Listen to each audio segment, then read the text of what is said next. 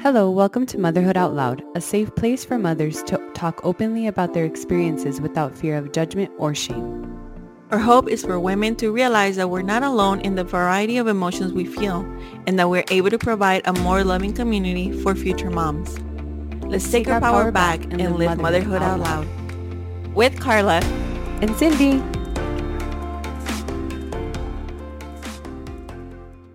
hello, welcome back to Motherhood Out Loud. So today, Karla's going to talk to us. It's kind of her part two. So she did do a live with us. It's on our Instagram or my Instagram at cincinbirth about her birth story. So you could go there to listen to her whole full birth story. But today she's going to talk more about her postpartum experience and what she went through in terms of postpartum anxiety and depression. So, yeah, I'm really excited to to hear her story and I'm so happy that she's willing to be so vulnerable with us today. Hi everyone. So, yes, today we're going to be a little realistic and I'm going to be very honest about what it felt like. But just a quick recap for whoever hasn't heard about my birth story. Honestly, I can say my experience was really really good. Like it was a easy delivery. It was fast. It was really really fast. I think I was only in labor like from the first contraction, which I didn't know I was in labor, to the moment my daughter was born was maybe like seven hours. And even then, like nothing really hurt. So, like, my experience was good. You know, we had some hiccups on the way to the hospital, but overall, honestly, like, I can't complain. It was very close to what I wanted. My doula was very supportive. The medical team was amazing. Um, my husband was very involved in the birth. So, overall, it was a really good experience, right? And sometimes we hear like the horror stories that come uh, from birth and everything like that. So mine wasn't like that, right? So I prepared so much, and I told it so many people. I focused through like most of my pregnancy on preparing for the birth that I wanted and making sure that I had a birth plan and, you know, and then that's it. Like, if just getting to the finish line delivering, that, that's it. I was magically a mom. and I was gonna know. Yeah, like that's it. This is what I worked so hard for. And then now, like when people ask me for advice, I'm like, for sure, prepare for your birth. But there's a lot more going on afterwards. Right. And so uh so yeah like being that my birth was really like a positive experience and you know i i didn't have a lot of complaints i was not prepared at all for the shitstorm I was gonna get into. Of as far as like my emotions, my feelings, my anxiety, like I was zero preparation. And I'm not like that. If you know me in person, you know I'm someone that plans and prepares and has resources. No, I went eyes blind into it. I was like, da da da, it's gonna be beautiful, roses, butterflies. and so we we got discharged from the hospital really fast, to be honest with you. We we deliver at 3 a.m. We spend the first full day. By the following morning, um, my doctor has seen me, the pediatrician has seen us. Um, we were ready to go. We were just waiting. I forgot what exactly we were waiting for, but like around two o'clock. So like 36 hours later, 35 hours later, we were mm-hmm. discharged from the hospital.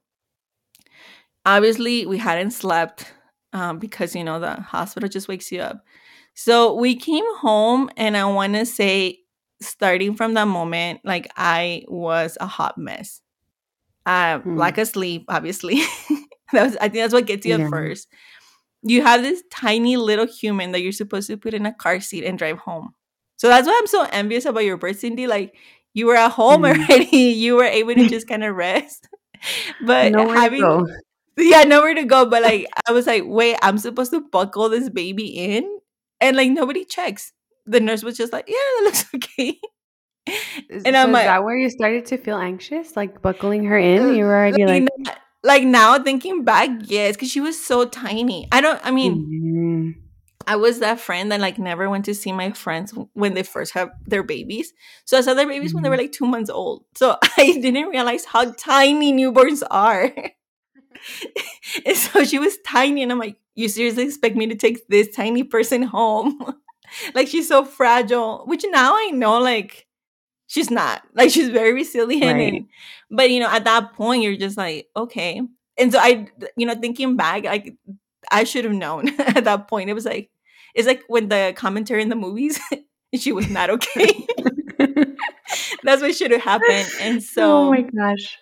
Anyway, so it was just kind of like there. Uh, you know, we got home. I had um, I had one of my biggest thing was breastfeeding. That was like something I really, really wanted to do, and not so much because like, oh, like bread is best or fed is best or formula. No, it's just like something like an experience I wanted for myself. Really, really bad. It was something I had been looking forward to for my whole pregnancy was to breastfeed my baby.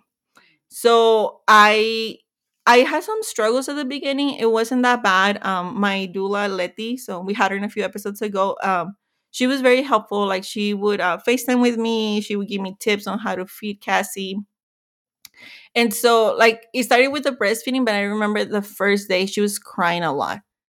And she was hungry. We were both kind of like not knowing what was going on. And everybody in my home was like, well, just give her some formula. Just give her some formula. And me being stubborn, I was like, no, I want to breastfeed. Like, let me at least try to figure out how to do it. If I can't feed her, that's fine. Like, we'll give her some formula. But I remember like hearing that pressure a lot at the beginning. And so her crying and like me wanting to fix it like immediately. And I couldn't. And so I remember like the first week, it was very anxious because, you know, you had to wake up every two hours to feed this baby. Um, I would have like alarms on my phone, like on my watch. I remember that. Like I would have like an alarm on my watch to go off on my Apple Watch every two hours to wake up and feed her because like I really want breastfeeding to work. It hurts. I mean, let's be realistic. Like breastfeeding hurts in the beginning. And so it was just like very emotional. But physically, I was fine. Like I remember like the second day um, I think I've told in another story how like I didn't have a breastfeeding or like a rocking chair in my room and I was breastfeeding yeah. in my office chair. Um, we also didn't have the swing set up. Like we were totally, we still had three weeks when baby came. So we were like, oh, we still have three weeks to set everything up. Right. And so the first week with her, we were like setting up the chair, setting up the swing, setting up everything we should have had ready. and I remember I was on the floor like putting the swing together. Like physically, I was fine. Like I could move. Um, mm-hmm. I know I heard I've heard from like at least like some women that had gotten the epidural, like they have a little bit of ache like with the epidural side, so they can't bend over very well. I didn't have none of that. Like I was freaking on the floor, like give me the screwdriver, let me put this together, blah blah blah. Right. And so I think everybody around me saw me physically fine but emotionally I wasn't. Like and I started seeing that like the lack of sleep, the kind of like shit like I'm responsible for this tiny human. And so Cassie was born July 23rd. And then mm-hmm. like just a few days later on August 3rd we had the El Paso shooting and we had gone and i think everybody has everybody that's from el paso has a story of like where they were that day or the day before or they had been near the walmart near the cielo vista mall. And we had been to cielo vista the day before. We had gone to pick up um, mm-hmm. um, some items that my husband had ordered. And i remember being that day at cielo vista we were i think at jc penney for like an hour and I couldn't wait to get home. Like I was so anxious. Like I was like the baby's to start crying, the baby like I was just like I didn't want to be out and about with her because like she's to start crying and like I'm to freak out. And so I remember like we we went, we were in and out, left, came home. Then the shooting happened the next day. And everybody's texting me, "Oh my god, where are you? Are you okay? Is the baby okay? Is Ivan okay?" And I'm like, "What's going on?" So then we hear mm. about the shooting and you know at first like i was i was really sad obviously like you don't move to el paso you don't move back to el paso to expect a shooting in your hometown right like we moved here to raise an happy healthy family where nothing happens where people complain it's boring mm-hmm. like that's the life we wanted right for our children and yeah. I remember that that shooting and that everybody, everybody kept talking about it. So we have family over. My dad and my brother came to visit. My in-laws were at the house you know how it is the first couple of weeks after you give birth, like everybody wants to be with you, but nobody's really helping. Mm-hmm. everybody just yeah. wants to be at your house. And everybody just wanted to talk about the shooting. And I just remember feeling so anxious because I was like, and then your mind starts kind of like spinning, like, oh my God, what would have I done if I had been there? Oh my God, like, what if this? And then, like, oh my God, my baby's a llorona. Like, she cries for everything. She screams for everything. Mm. Like, why did we have to hide and she's screaming and crying and i'm there and like so it was just like this like snowball effect of me thinking like the worst could happen and i'm already a like a person that worries a lot like you know like if i'm like at a crossroads or i'm like thinking about something i think like 20 horrible scenarios that could happen and how i will fix each one and that's just the mm-hmm. way that mm-hmm. sometimes i overthink and so like throw in postpartum throw in like a slip throw in hormones throw in like you're responsible for this human and it was just like i could tell i was just kind of like like they tell you like the ball of yarn right and you like pull a thread and it just quickly dissolves. Like that's kind of how mm-hmm. I felt on the inside. And I couldn't, I felt, now I know I could have talked to people, but I felt I couldn't. I felt I couldn't tell mm. people mm. things. And, you know, I would tell my husband and my family to like, I didn't want to hear it. I didn't want to talk about the shooting. I didn't want to talk about anything. But that's what everybody wanted to talk about. That's what everybody was on the news listening to. Um, you know, we we're a family mm-hmm. that we believe in you know gun education gun safety we're not pro or anti guns or anything like that but you know we think that some things like that happen and we have to be aware of it and we have to be prepared so there was a lot of talk in the house about stuff like that and all i could feel was like oh my god like what would have i done had i been at walmart would i have been at walmart with cassie by myself hell no i wouldn't have because i couldn't even go outside alone but like, you know, it kind of started with like things like that and people just talking about it. And so, you know, it just kind of like started giving me a lot of anxiety about that. Um, and then, you know, people talk about the baby blues and how you feel sad.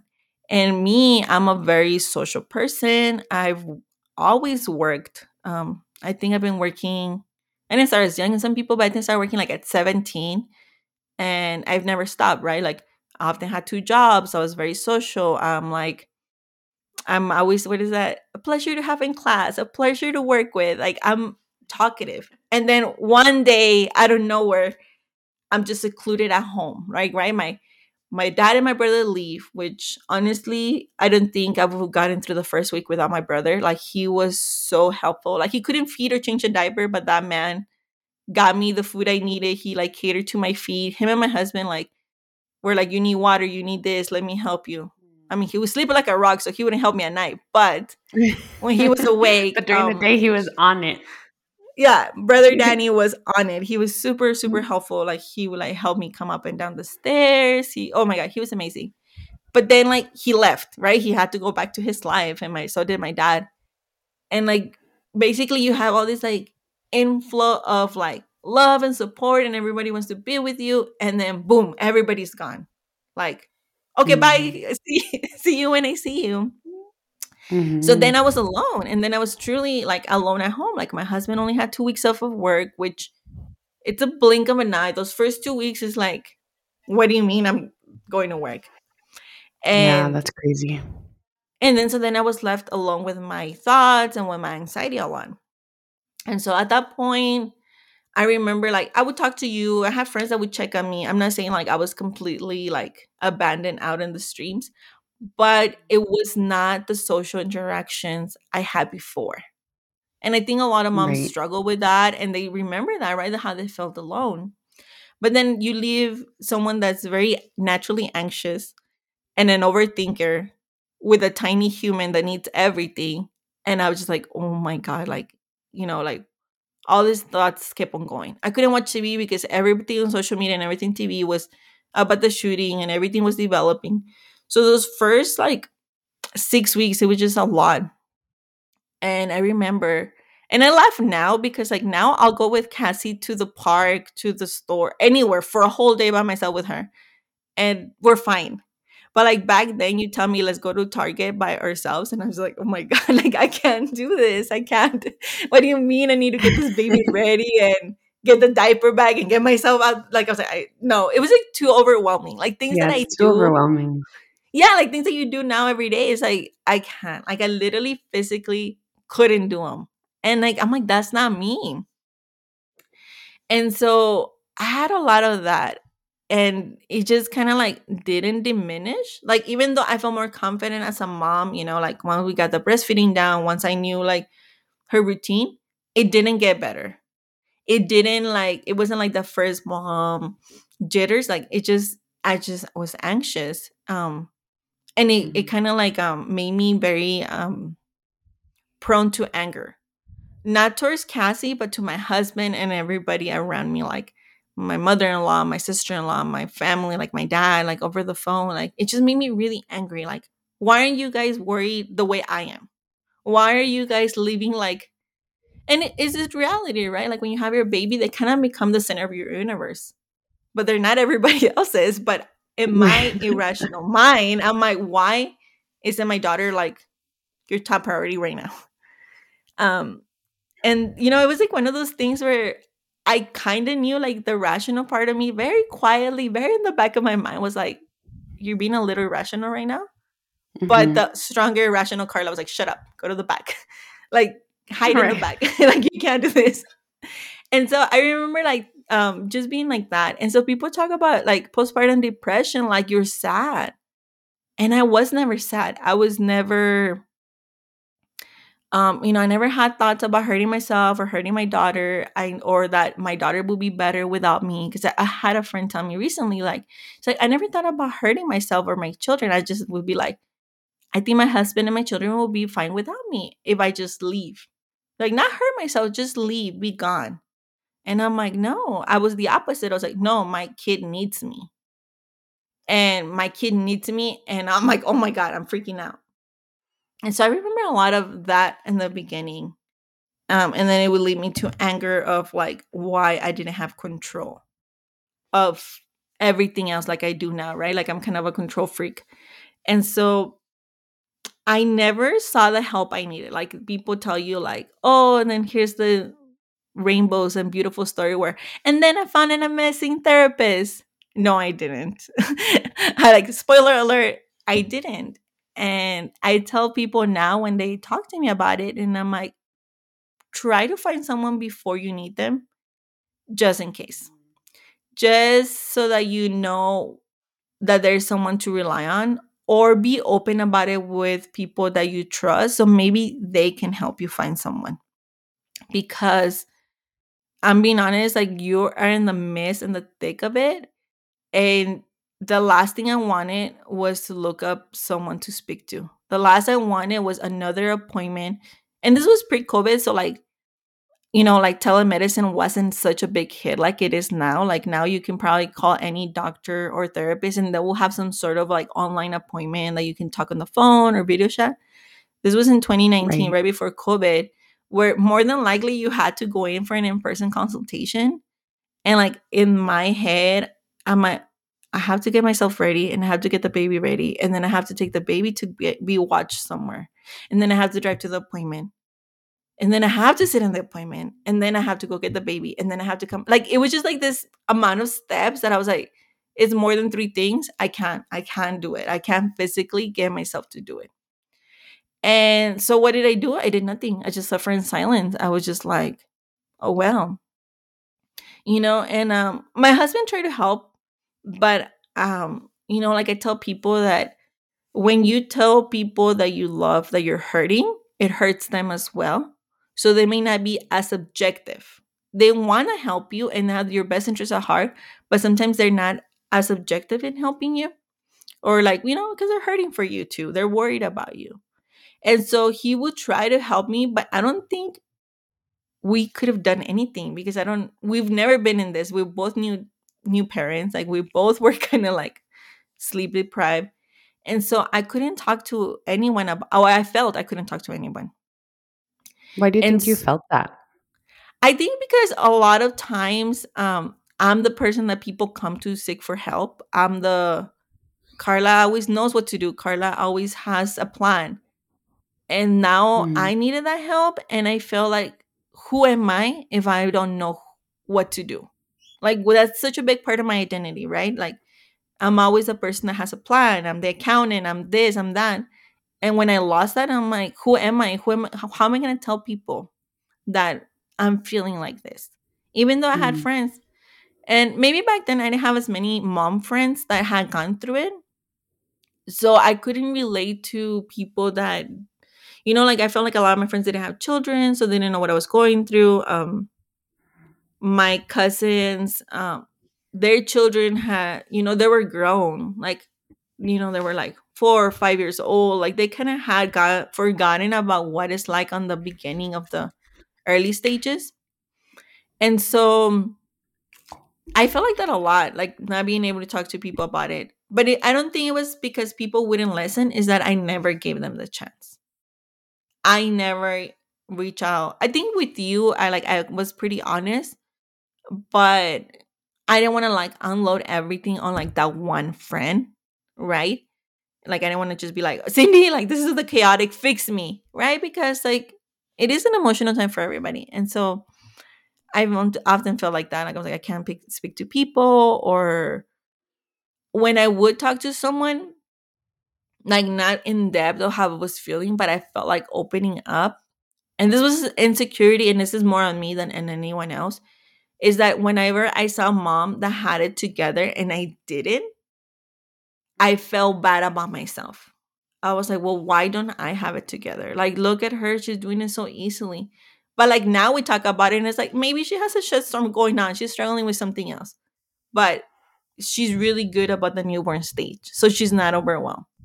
Right? Right. But I didn't see that. I see that now, but I didn't see that back then. And so whenever um and I think I've talked about this like in another story, but there was one time we went to a when Cassie was I don't know, like eight weeks maybe or six weeks. I don't know. She was a little bit older, but I was still on maternity leave. So I was more comfortable going out and doing things with her. And like by doing things, I mean like me and Ivan were together with a group of people that were going to help us. we were we weren't alone with the baby. Um, we went to a party. There was like a baby shower or kids party. I can't remember, what. we were there with a bunch of people that knew us and knew this other friend that just had a baby as well or was about to have a baby. And no, she just had a baby. And a mutual friend told me, Gosh, Karla, you look so tired. And I know he didn't mean it in a bad way. I think he was just concerned. Was like, Karla, you look tired. Mm-hmm. like, you're not like this. Like, he knew what a badass bitch I was at work. And he was just like, whoa, whoa, what's, what's happening?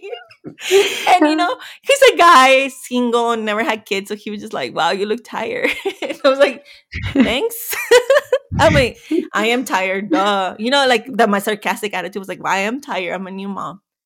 And you know, I, I know he didn't mean it, and at that point, it didn't sting that much. It was just kind of like, okay, whatever.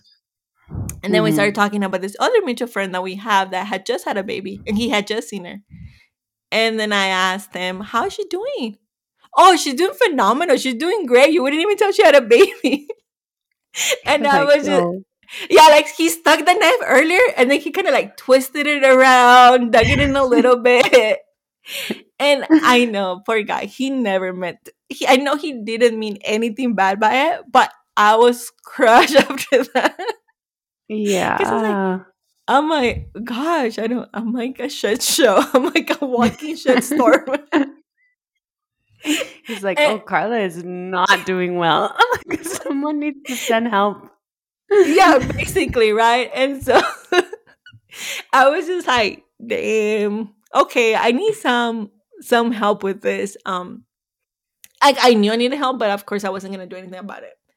And so it was just like this emotions of like everything. And then of course, um, I was trying to find a daycare as well at this time because our ideal daycare hadn't had an opening yet. So I had been calling mm. like every freaking week, like, oh my God, I need childcare, I need childcare. Thankfully, my sister-in-law um, was like, I'm not working. I'm just I she I can remember something happened with her classes that semester. So that fall semester, she wasn't gonna be able to take any classes. So she's like, I'm technically not gonna do anything till January, and I was scheduled to go back to work in October. She's like, mm-hmm. I can mm-hmm. watch the baby until you're there's an opening in your daycare.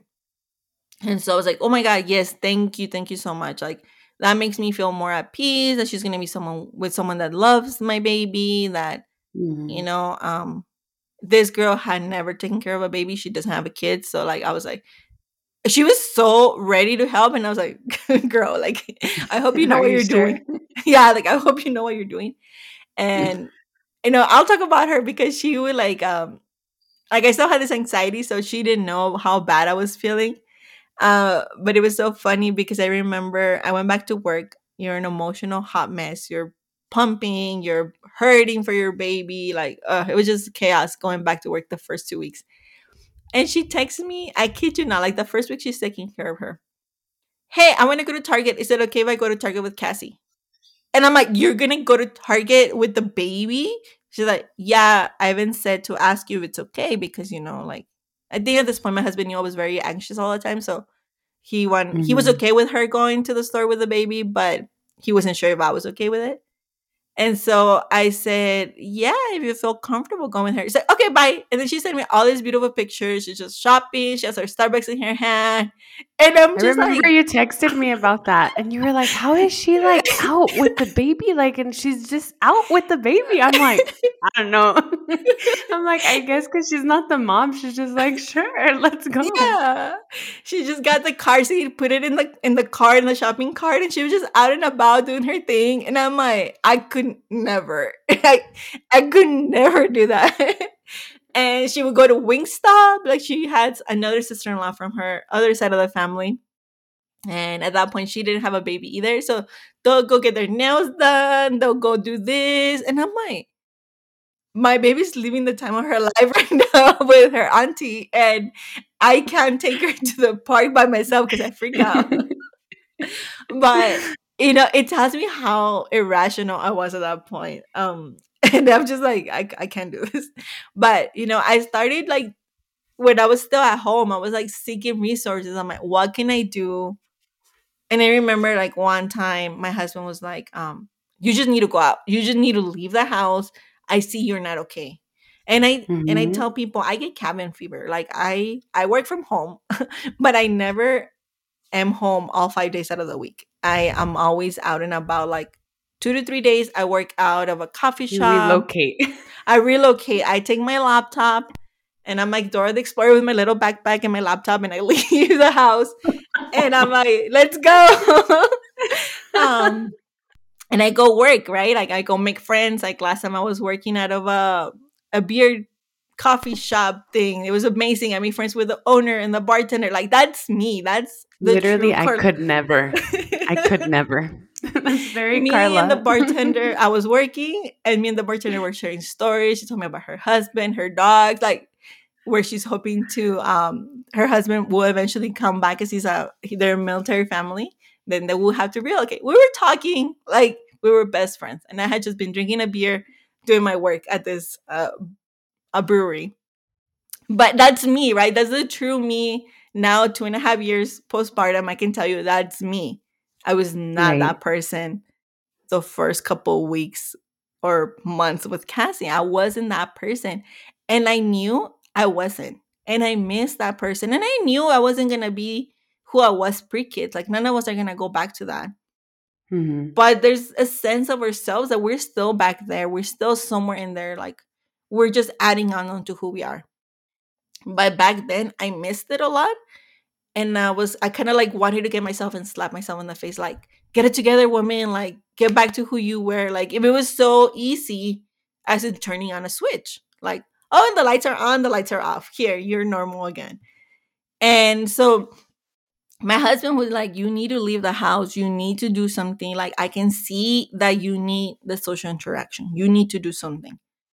And so um, there is a group, and a lot of women, if you look it up, there's called Mothers of Preschoolers or MOPS, M O P S for, for short. And they're usually a group for mothers that are associated with the church, more often mm. than not, if not always associated with the church. I myself and my household we're not religious at all. We don't go to church on Sundays. That's that's not our vibe. That's not our thing. But at that point is that I didn't have any resources. And here is this magical group of mothers that are meeting after hours. Um, they will meet at 6 p.m. on a weekday, which gave me the they provide childcare as well if you need it. Um, right there. That's what usually is associated with the church because it's like at the nursery. Um, mm-hmm. Um, they'll provide childcare for the babies, they'll bring food for the moms, and it kind of like just you know, there's different workshops and development. At least my group did that where you know we had an activity And so the I didn't want to take Cassie because she was so tiny. She was breastfeeding. She didn't want to take a bottle. So I'm like, why am I going to take her to a nursery and have her scream for the boob the whole time? So, Mm. you know, I would just leave her at home with dad because somehow, some way, dad was really good at feeding her a bottle. Um, of course, Oh, the wow. typical I had to be out of the house a million hours away from them because otherwise she wouldn't. But he would be okay, right? He would get home from work, take her, and then I would leave to my MOPS group. Um, the first time I went, and they were, you know, I wasn't associated with the church, so I didn't know any of the moms. Um, I Mhm. didn't know anybody, and in old Karla's fashion, I showed up not knowing everybody, and I started talking because that's it. Kind of like it was like refreshing. I was like, "This is who I am. This is so easy for me. I can make friends right away." I Because I, gonna ask, did you fall back into it like right away, or did, were you nervous, or you were just like, nah, this is this is where I thrive? I think this is where I, this is my jam. I leave it all on the dance floor. No, like uh, I think because I didn't have Cassie with me, and I knew she was in a safe space. It was Mhm. easy for me to take myself out of the house and go somewhere. Had I been with Cassie, trying to mingle with moms, at that point, Mm, I don't think I would have been able to do it. I don't think I would have been able to focus right. as well. And so I went to the moms group and I recommend it to everybody if there is one near you or if there's not like look look because they're not always advertised but they're very welcoming um, to mothers that are not part of the church. And maybe you do need a church community right? Like maybe that's that's some people's vibe. That's where people find their fellowship. That's where they find community. And Nicole is the host, and you know we keep in touch from time to time because her daughters actually have the same birthday a year apart. Aw. And Aw, so so her daughter um is older than Cassie exactly by a year, and so she welcomed me into the group. She, you know, we talked, and I remember that day we did a mood board, and that was the activity of the day. So like you know, you watch a little video, what the theme of the meeting is, to f- kind of like recenter yourself as a mom. And they don't always bring God into the equation, but it is kind of like religious based, right? And so they kind of tell you Mhm. like this is kind of like who you were as a mom. These are the ideals that you want to have in your family. And they're never like imposing anything into you. They just kind of want you to think about what you want for yourself, for your family, and, and you know, kind of like those ideas. And so I remember we did a mood board that day. And we all had to introduce ourselves. And I told them, I'm like a brand new mom. Can't remember how old Cassie was but she was it's a blur those first 12 weeks but she was under 12 weeks Mhm. uh, and i remember going and i told them, and i remember we were talking about being with strangers right like telling them how my husband was like i need to leave the house because i'm getting very anxious i miss socializing i miss this and i really remember like breaking down not like super like ugly crying but i was just talking and like tears were streaming down my face. And the look of these women like when they looked at me like they knew. They automatically knew how i felt. Like i never felt so immediately accepted by someone until i was at that point. Mm. and it kind of like reminded me like shit if i'm telling my story to strangers that i met like Mhm. 20 minutes ago why can i tell my friends why can i tell my family why can i tell the people that know me that care for me right so i remember that point like i was telling them and like i remember my mood board was about traveling again working um I think it was like eating healthy or something. It was like I really want to focus that my family is healthy because I have a baby. Like I can eat chicken nuggets any day, but you know, Mm. maybe we only eat them three times a week once the baby's here. You know, like maybe we'll start focusing or have more of the motivation to do better things, right? Like I can probably survive Mhm. on iced coffee and granola bars. and, and I'll work uh, 60 hours a week and I may be functioning, but maybe that's not ideal for milk production and my baby being healthy. So maybe we can do a whole family overhaul, right? And so I was telling these women all this, like, not unloading, but like kind of freeing to talk to someone. And it was kind of like, shit, I'm telling this to people I don't know. And I can't Mm. call my cousins. I can call, I can't call anyone. Like, why do I feel like that? And so, anyways, I kept going to that group and, you know, they will bring food for us. And then there was always so much leftover food that we would get to and that's why they did it like that so that we could bring Mm, food home so that we could like not mm, have to worry about dinner that night. So that you had lunch for the next day and it's not so much like you didn't have the money but sometimes you just don't fucking have the energy.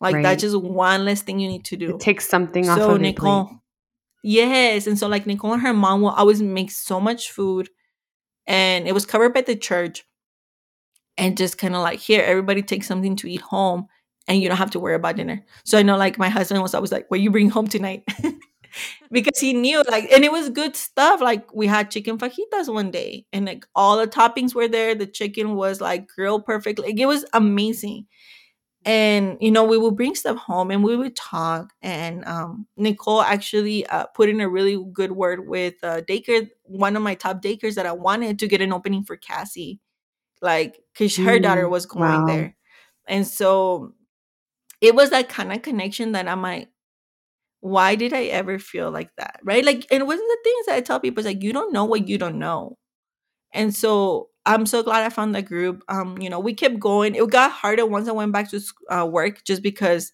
I was working really long hours, and they we meet at six, and I needed to pump or I needed to feed the baby. So it kind of like I did kind of like fall back and kind of out of touch on going because of that. But you know, they kind of do it in season, so it's not like every. We used to meet on Wednesdays, so it's not like every month they do it. I think they do like five or six months at a time, or at least our group did, and then they take a little break, like two, three months, and then they pick up again. Um, and so, and then there's a different theme or a different structure that we have every. But you know, I keep in touch with Nicole here and there because you know, like I said, our daughters are so close in age. Um, we used to do like little play dates at the park and little things like that, especially when when if you're like a first time mom and you're hearing this and you're like in the middle of what I'm going through and you're a very outgoing patient, uh, person, your baby doesn't do anything the first couple of weeks, right? Like they don't do anything. They're just in the car seat, they're just in the carrier, on the boob. They're not fun, but it doesn't mean that you as a mom can still go out and do things.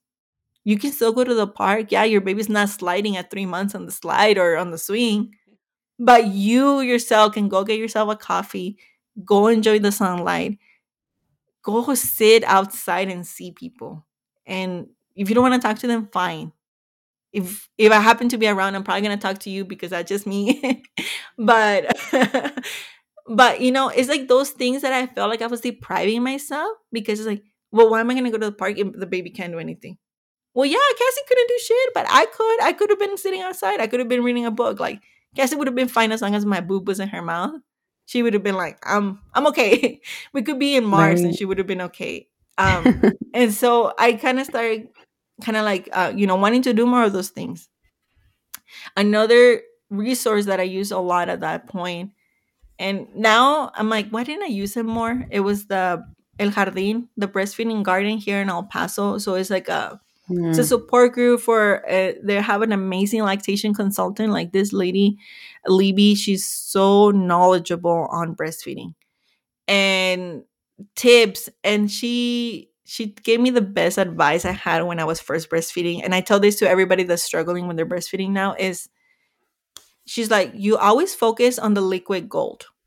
She's like it's not gold your body's gonna keep making it. So what if you spill some because the baby didn't latch? So what if you pumped and you forgot the milk to put it away? Like your body's gonna make more.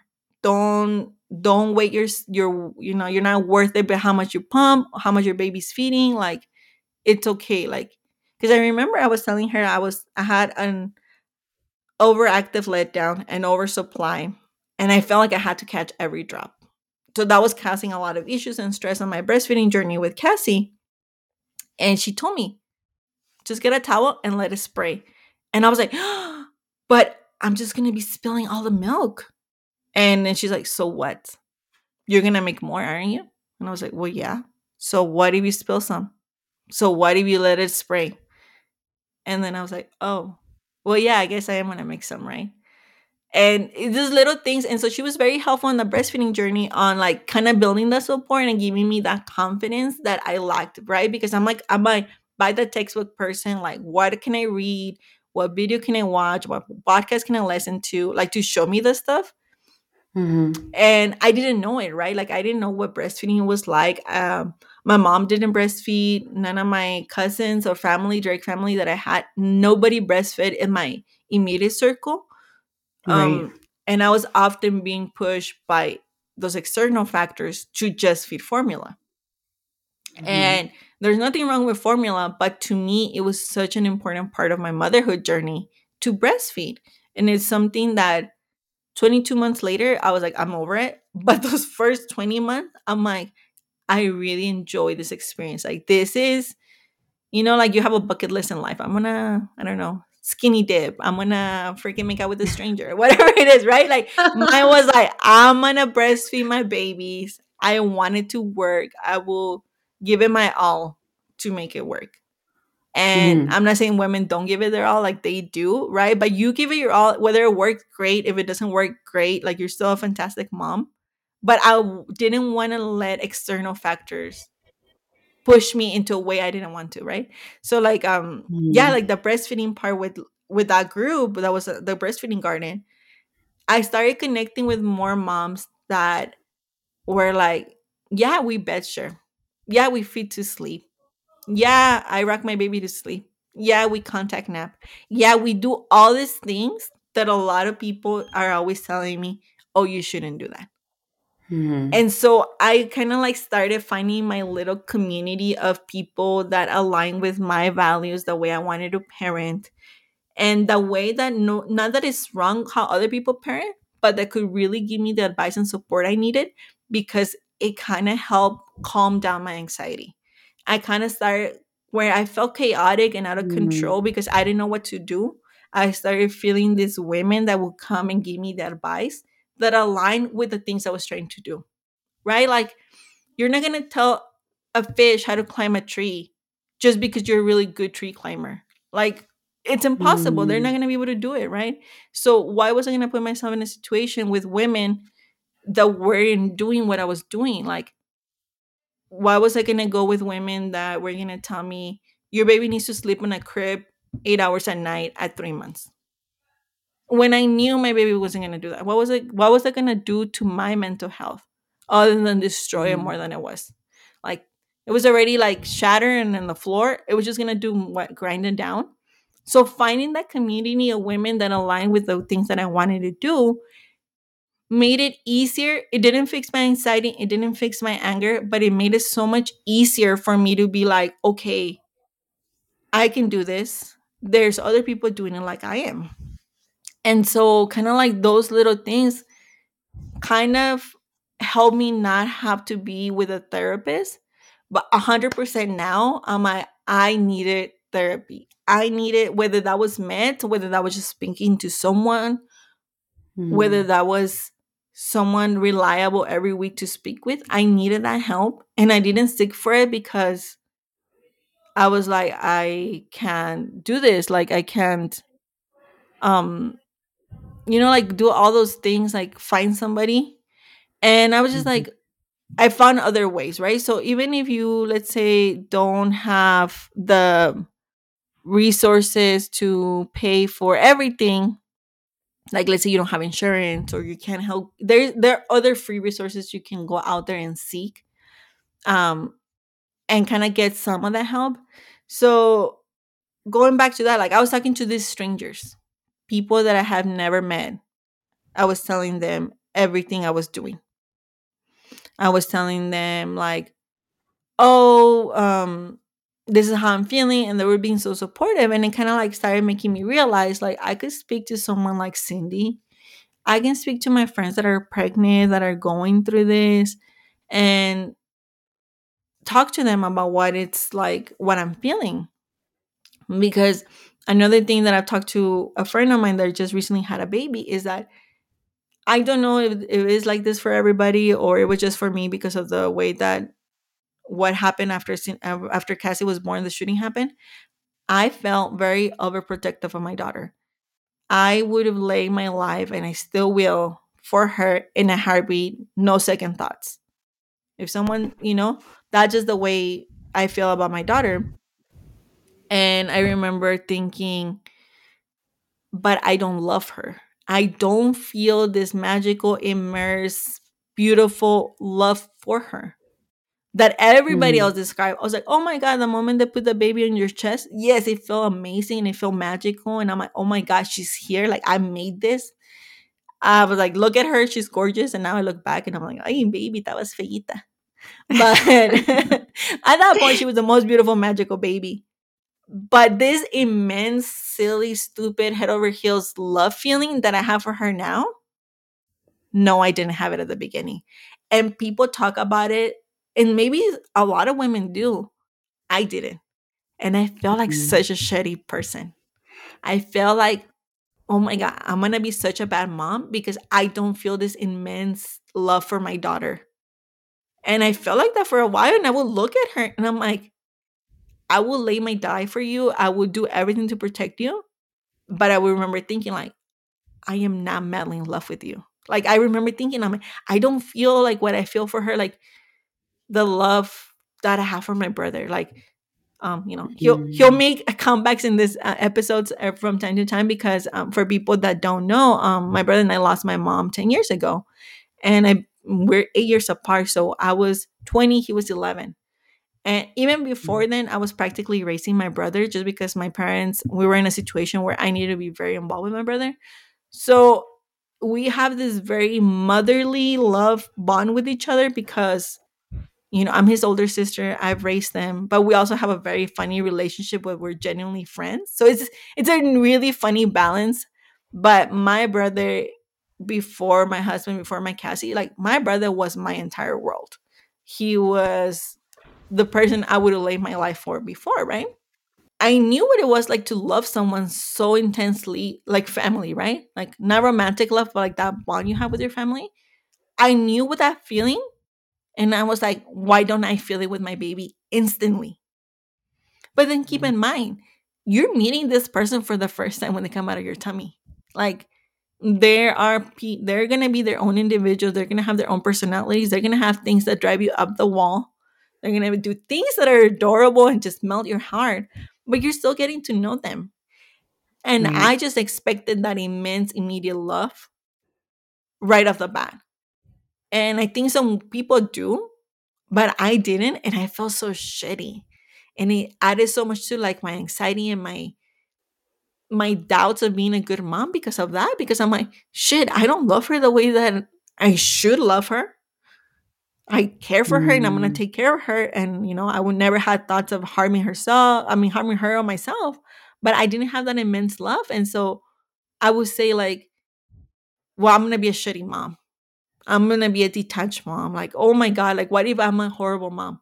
And I had like all these like stupid, intrusive thoughts that had I started seek therapy, I probably would have like stopped them or helped me cope with them. But at that point, I was just like, shit, like I'm not, I'm not okay. Now I can 100% say I love that little shithead so much.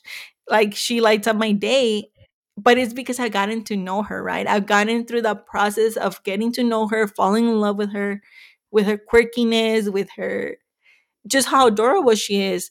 And I had a friend reach out to me recently and she was telling me, like, can I tell you something? And I'm like, girl, you can tell me anything and I won't judge you. Except like if you like don't drink coffee, then I'm like, ooh, weirdo. But you know, like I'm not gonna judge you anything related to motherhood. I was like, what's up? Hmm. and she was telling me how she's struggling through some of the postpartum. And she's like, How did you feel about Cassie? And I told her this. I told her I would have done anything for that baby, but I can honestly tell you, I didn't love her the way that I do now. And I'm sure I'm gonna love her more in 10 years and I'm gonna love her more in 20. But I didn't feel like that day one, day two. And for sure, I didn't feel like that on fucking the 12th week when I went back to work. I, re- I think at that point is kind of where I was like, I miss my baby a lot. And I started feeling like that stupid love for her. Because it is stupid. It is insane. It's not logical the way that you love your children. But it, it took me a while to get there. And I was telling my friend, it took me a second. It wasn't immediate. And she's like, Yes, that is exactly how I feel. She's like, I'll do anything for my she had a baby girl as well. And she's like, I'll do anything for her, but I don't feel what a lot of other moms I talk to feel for their kids. And I'm like, I don't know if that's normal. I'll do a poll about it, but I don't know. Maybe it's 50 50, maybe it's 60 40. But it was Mm. such like a shameful, like a like a shitty feeling to feel like that. And I remember Mm. like I didn't feel like that and therefore I'm a bad person and I'm going to be a bad mom. And you know like it just made the anxiety so much worse.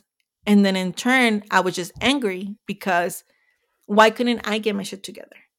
Why couldn't the rest of the world get their shit together to make my life easier? So then I was constantly angry. Like I would Yeah. go from zero to 100 miles on like silly things where I would just get so angry. And the thing is, like, I was never angry at my daughter. It was my poor husband bearing the brunt of it, of just me. We've never been the people to yell at each other. We've never been the people to cuss at each other when we're mad. Um, if anything, we're the kind of people that just kind of walk away and try to cool off. So we would do a lot of that, like where I was just so mad at him or just mad at things. And he would say, like, today I don't want pickles. What the heck? Why don't you want pickles? Like the most irrational thing, right? like I would just be mad. I don't even like pickles. So, you know, I would be mad.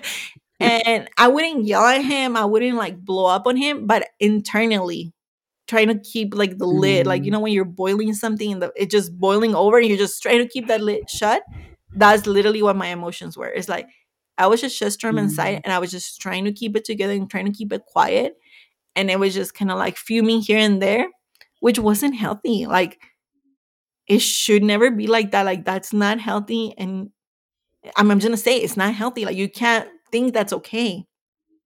Mhm. And so now I'm like, I really need like therapy before and after postpartum because maybe I'll be fine the next baby. But you Mhm. never know, right? And so if you have the resources, if you have the support, if you're listening to this and you're still pregnant, it doesn't hurt to call, to seek the help because at least you know somebody that knows your baseline on what you should act like, what is your normal. Like maybe you're maybe you're a very angry person all the time, right? and and your doctor knows that your therapist knows that and then you know they see you get worse or they see you tone it down postpartum they at least know that's normal but if you're like a super sweet mellow person and then one day you're just like super angry and super or super or you're a very happy person and one day you're really really sad or really quiet someone knows your baseline knows what you were pre so they know what to look post and so Mhm. that's kind of what like I say now is like try to get that help or talk to someone and like and like I said like I was so easy to open up to strangers that I have never met and felt this immense love and support from them when I now I know I'm shit I could have received that from my family from my friends from people that care about me that knew me instead I went to seek it out elsewhere. And maybe sometimes that works because you're like, shit, if I'm so vulnerable, but it's okay, I never have to see them again. and Mhm. you know, you go on your merry life, then you know, maybe that works. But keeping all that quiet and not talking to someone and making people think that you have it all together when you really need help. Like, I'm sorry, but nobody gets a medal for that. Like there's you can look at my wall There's no freaking medal for me keeping it quiet. Like what did I get? What is that TikTok? Emotional damage. like that's what I got, right? Like nobody got any medals. Like you're not gonna be a better, worse person. And if people, if your friends are gonna judge you for it, good. You don't need them in your life if they're gonna be judging you for what is the true trials of life. You don't need those people, period. Right? Like i'm i'm always Mhm. telling cindy like i don't need that negativity from people. So they don't need to be in my life. I need to be in this bubble of people that connect with me that understand me. I'm not gonna purposely go look for people that are gonna put me down. So that's Right. kind of like what i feel a lot of like now my daughter's two and a half years old and now i think in the last six months i have grown so much as a person, as a woman outside of motherhood, as kind of getting myself back into who I was pre baby Mhm. and understanding that I am never going to be the 20 something year old carefree. I'm never going to be that person. And I'm okay with that. But there are parts of that life that I want to carry post children. you know, as I go through toddlerhood, as I go through maybe hopefully another newborn stage, as my kids are teenagers, and then eventually me and my husband are going to be empty nesters, right? There's parts of Karla that was back then that I want Karla to be when I'm 50. There's parts I'm not willing to give up. Mhm. And in those last six months, I've have gotten some of that, which and whatever it is to you, find that and embrace it. And if you want to keep it, I mean, there's some toxic traits I had that, you know, maybe should be left in the past that I don't need to bring with me. But there's other parts that I really admire about myself that I want to kind of remember what I am to make sure that I don't get lost and I don't get railed in in this like spiral. You know, and I talked to Mhm. another friend that kind of struggle a lot with postpartum and you know, we meet every once in a while for coffee, for lunch, for breakfast. And she was very honest sharing her story with me about she was on medication soon after her first baby. No, not soon after her first. She took a while for her first. But on her second baby, she was on medication almost right away because she saw herself going through that again and she was like i don't need to do that right? Like you come with this place of wisdom now where you're like i see myself slipping. I'm not gonna wait till i'm at the bottom of the hill. I'm gonna do something in the middle at the top to help myself to have the freaking tools to make it out of that hill. And so now i like kind of why we do this podcast kind of why i talk to you why, why i'm really honest with you and the women that talk to me is that this was my experience doesn't mean it's going to be your experience. I hope yours is a hundred times better and that everything's Mhm. magical. But if it's not this is what i went through. If you learn anything if you feel empowered by one stupid thing i said but one thing of my misery it was worth it. It was worth to help someone else because i never you're always going to battle with something. But at least if my story being out there helps one person not go through the 20 stops they're gonna go through, like it cuts them down to 18, then you know what? I'm okay. And you know, and so that's why I'm very open about how I felt and what I feel like. And some women may say I didn't have anything. My everything was magical. And I'm so happy for them. And I'm glad and I hope it stays that way forever. But for the rest of us that are in the trenches, not okay. Like like I said, like people think postpartum depression or just a postpartum period, they automatically go to the baby blues. Well, if she's not crying, she's okay. If she's not depressed in a dark room, she's okay.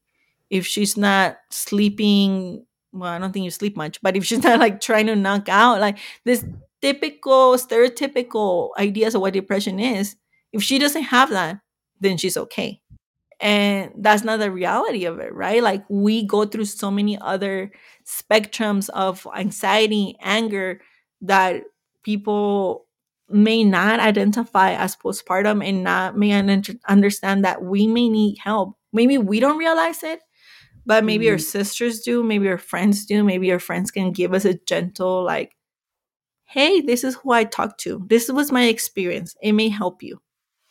And you know like seek those other alternate methods or those alternate signs of like what's happening to people.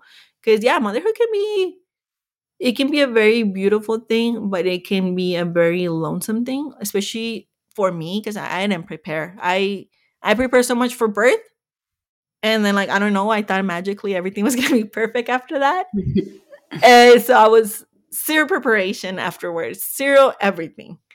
And you know, that's not the way to go through life. Sometimes, I mean, sometimes you can wing things, but why that make might things not difficult? be one thing to wing. yeah, like man, you know, now I'm like, yeah, maybe you needed more help. But yeah, that was my story on what I went through and what I'm going through, right? Because I mean, it's not like I'm never anxious, and it's not like I'm ever gonna stop being who I am because like anxious is one of the things I am right? I'm just Mhm. worry and I plan. But now I have a more grasp on it. And another spoiler, no, I still haven't gone to therapy, but I am seeking some help to kind of help with other issues, right? Like I think we all could benefit from therapy regardless of what we've gone through. but I Mm. think kind of like helping me with that, who kind of give me some coping mechanisms. And I don't know, maybe I'll learn something and I'll share it with you and it'll benefit someone. So Right. That's that's my story, guys. Um, that's the No, real yeah. truth of what happened. Yeah, and I think I, your honesty is going to help so many people. I know that it's helped me. Like, you know, I learned a lot from watching you. I mean, our, I mean, you talking right now, I'm like, our kids are very close in age, but for whatever reason, I always think Yandel is like a baby compared to to Cassie. I think because Cassie's like so mature and she's like so like, and I just see Yandel as like he's just a little baby, but I know he's not. But they're so close in age, and I learned a lot. They're like what six months apart. I learned a lot from watching you, and like I remember when I went to go visit you when Cassie was very little. I'm like Karla doesn't look like herself. Like I could tell, like you were not adjusting. It was not easy. yeah. And it was kind of like scary to see you that way, but at the same time, it was like, I'm not sure what I can do. Like, how do you help? Because I'm not a professional, you know, I, I could tell you a bunch of Mhm. stupid jokes and hope that that makes you laugh in that moment. But I, you know, like I can't. So, and I learned like to kind of from you to let go of like certain expectations. Like nothing is so solidly, like, yeah, there's going to be a few things like we talked about last time, like the glass balls that for us, for everyone's different. But there's going to be a lot of plastic balls that you just have to be like, I mean, it didn't turn out that way, and that's okay. Like you just adjust, you know, like the like we had talked about, like the bed sharing and the co-sleeping, like that was in our plan, but it just it's something that we did, and it made our lives easier, and everybody was okay. We did it in a safe way, but I think that that's I don't know if it's like pressure from moms that we feel like we have to do things a certain way, and so we're so like aggressive about like no, you need to do this. Like, you know, how you said people were telling you, like, no, you need to bottle feed, formula feed. And you were just like, that's, I'm not against it, but it's not the path that I want. And, you know, like if I had, you know, it's different from someone like seeing you struggle and like kind of being understanding of like, you know what, I've never done this before. I didn't breastfeed. What support can I give you to help you be successful?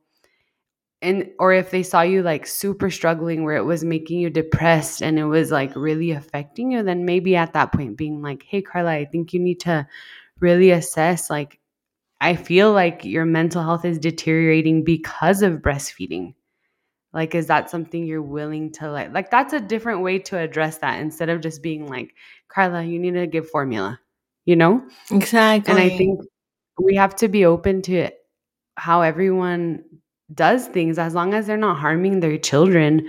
Like things can be done in so many ways and it's better to just be like hey you know what? Like i did this.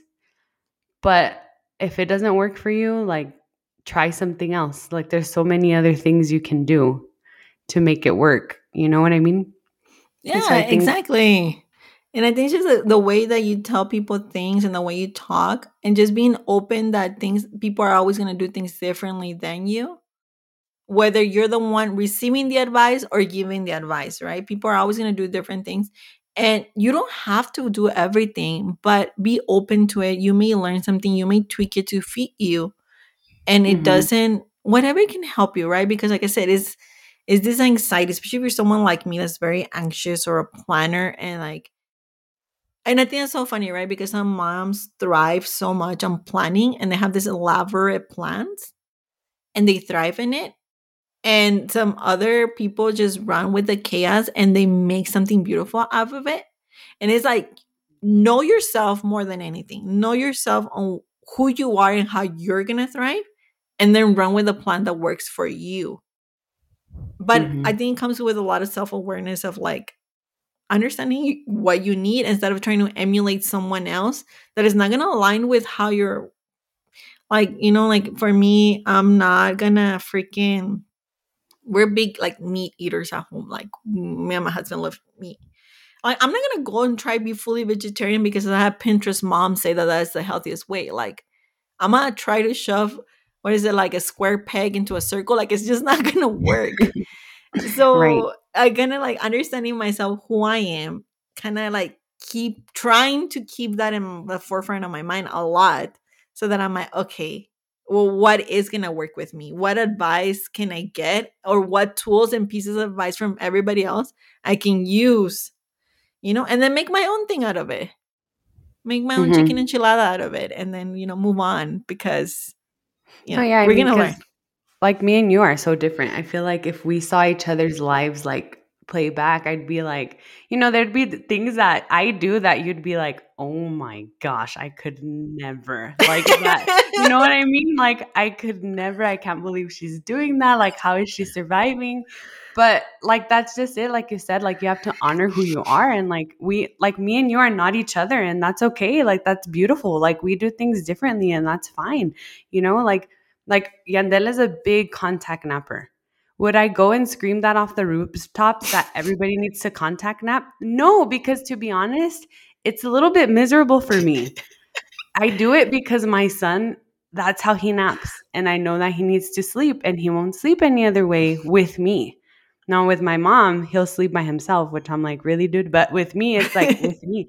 So that's not something I would recommend, but I'm that person that if you know a contact napper, you could be like, "Hey, go talk to Cindy because she go she she knows exactly what that's like and she could tell you like, "Yeah, dude, it sucks." Like it sucks. Like I do it because I know my son that's how he's going to sleep. But if you ask my grandma, she'd probably tell you, "Ah, no, lo vas a tener bien chiple, bien mal acostumbrado, que se duerme así, nunca va a querer dormir." Like you know, she's just going to tell you all like the old school thinking and I'm just going to be like, I could either let it make me feel bad or just be like, you know what, grandma, we're two different people, man. like this is just not the way, you know. So appreciating what everyone does, and like you said, taking little little nuggets from everyone, and like realizing that everything, like you know, the square. What did you say? The square peg into a round hole. Hey, sometimes those things are made of Play-Doh, so we could just like take something from everyone and make our own little like shape and fit it in. It's still gonna work. We just used a different method, you know. yes.